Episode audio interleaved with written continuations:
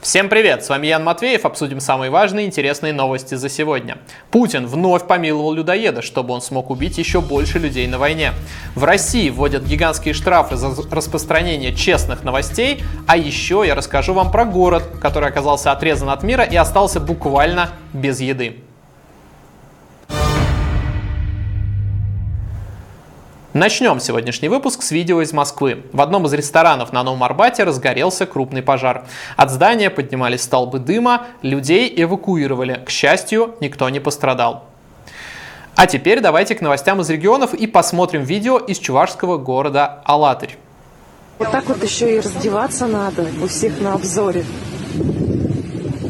Я, конечно, шоке. Народу сколько стоит. На улице вообще не мой месяц. Медицина, 21 век.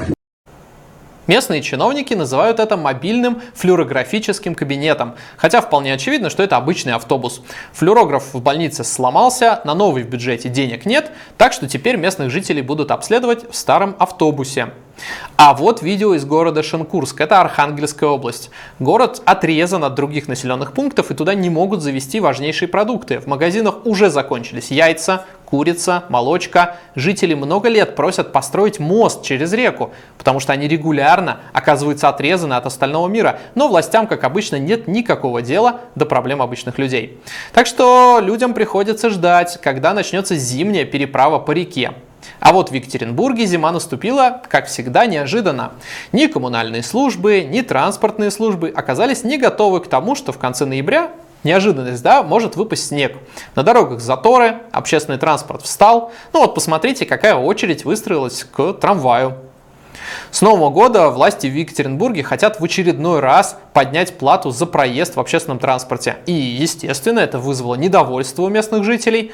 Правда, местный депутат Александр Колесников уже ответил, что недовольные могут, ну что делать, ходить пешком. Мол, мы живем в капитализме и нечего тут жаловаться на стоимость билетов.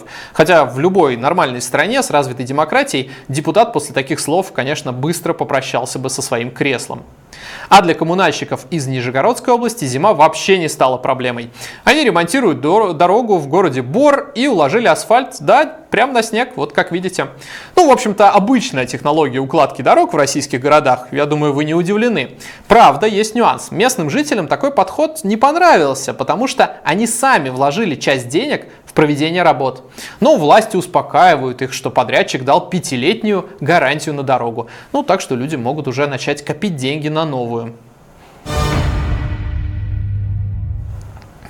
В Херсонской области российские войска обстреляли Чернобаевку, населенный пункт. Три человека погибли, пять ранены. От удара повреждены больше 60 жилых домов и хозяйственных построек. Предварительно обстрел осуществлен кассетными боеприпасами. Местные власти связывают это с анонсированными похоронами 19-летнего военного, погибшего в Донецкой области. Российские войска начали третью волну штурма Авдеевки, так заявили в ВСУ. По словам украинских командиров, российская армия увеличила количество штурмовых действий на 25-30%.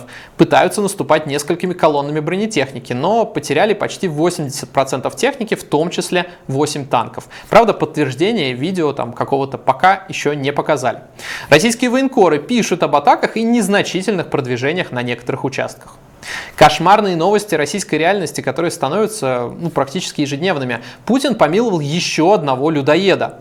Трижды судимый серийный убийца с Сахалина, 44-летний Денис Горин, убил как минимум четырех человек. Над телами своих жертв он глумился и части некоторых даже ел. Но для войны такой убийца вполне подходит, решили в Минобороны и выпустили людоеда из тюрьмы. Сейчас Горин уже получил ранение и лечится в госпитале Южно-Сахалинска. Ну а скоро, наверное, получит какое-нибудь там звание героя и вернется на родину. Ну и есть риск, что он дальше продолжит убивать людей.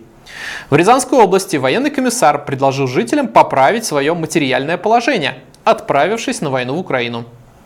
Все эти выплаты позволят э, военнослужащему поправить свое материальное положение. Вот, прежде всего, я обращаюсь сейчас э, к нашим землякам, к нашим гражданам, которые попали в сложную жизненную ситуацию. Приходите, мы с вами будем беседовать. Я еще раз дам необходимые разъяснения, отвечу на все ваши вопросы и мы с вами совместно примем, э, я думаю, положительное решение. Военком почему-то забыл упомянуть, что с войны возвращаются в цинковых гробах, без рук, без ног, а потом пытаются выбить хоть какую-то помощь от государства. И забыл сообщить, что обмундирование солдат на фронте всем селом собирают обычно, потому что Минобороны ничем не обеспечивает, и что ротации никакой нет, и вернуться с фронта практически невозможно, а тех, кто требует возвращения мобилизованных, всячески затыкают и заставляют извиняться на камеру. Вот, например, в Чувашии жену мобилизованного заставили оправдываться на телевидении за заявление о готовности выйти на митинг в эфире «Дождя». Если кто-нибудь организует, я пойду. Не хотим мы единственное одно, чтобы от, э, заменили их. Не то, чтобы СВО закончилось, э, там э, все обратно это, завершили, чтобы их заменили. Больше года это все хватит. После выхода интервью местные пропагандисты вместе с силовиками отыскали бедную женщину и выпустили на национальном телевидении новый сюжет. Там она уже утверждает, что ее слова якобы вырвали из контекста, представив их как негативное отношение к войне. Они же сказали, что мы готовы выйти на митинги. Так это громко еще, прям заголовки, как будто бы мы против я так думаю, все родственники мобилизованных, они не против СВО. Просто мы все переживаем за состояние наших, наших мужчин. Хочется, чтобы они отдохнули, вернулись к своим семьям. Москвича арестовали за то, что он сфотографировал часы работы военкомата. 22-летнего студента 4 курса Ибрагима Аруджева отправили в СИЗО за то, что он по дороге из ветклиники сфотографировал график работы военкомата, где должен был встать на учет, ну, чтобы не забыть, собственно, во сколько приходить. Парня при этом обвиняют аж в прохождении обучения терроризму. По версии следствия, он, вдохновившись идеями Азова и правого сектора, провел разведку местности с целью дальнейшего поджога. Это вот цитата военкомата. Молодому человеку может грозить до 15 лет тюрьмы. 15 лет тюрьмы буквально за фотку военкомата. Просто задумайтесь об этом. Честная и открытая информация – один из главных путинских врагов. И он делает все, конечно, чтобы россияне не знали правду о войне, репрессиях, режиме. Сначала уничтожил почти все независимые СМИ, оставшиеся клеймили как иностранных агентов, а теперь вводят, собираются ввести огромные штрафы для людей за распространение материалов этих самых иноагентов. За репосты без маркировки будут штрафовать на 300-500 тысяч рублей. Об этом заявили в российском Минюсте. В Беларуси ввели процедуру выдачи разрешений на выезд в другие страны на ПМЖ. Раньше заявление об оформлении ПМЖ в другой стране можно было подать в консульском отделе Беларуси за границей. Оно носило такой заявительный характер. Теперь белорусам необходимо лично принести заявление и документы в отдел по гражданству и миграции на территории Республики Беларусь. Лукашенко буквально ищет все новые пути, как подпортить жизнь мигрантам.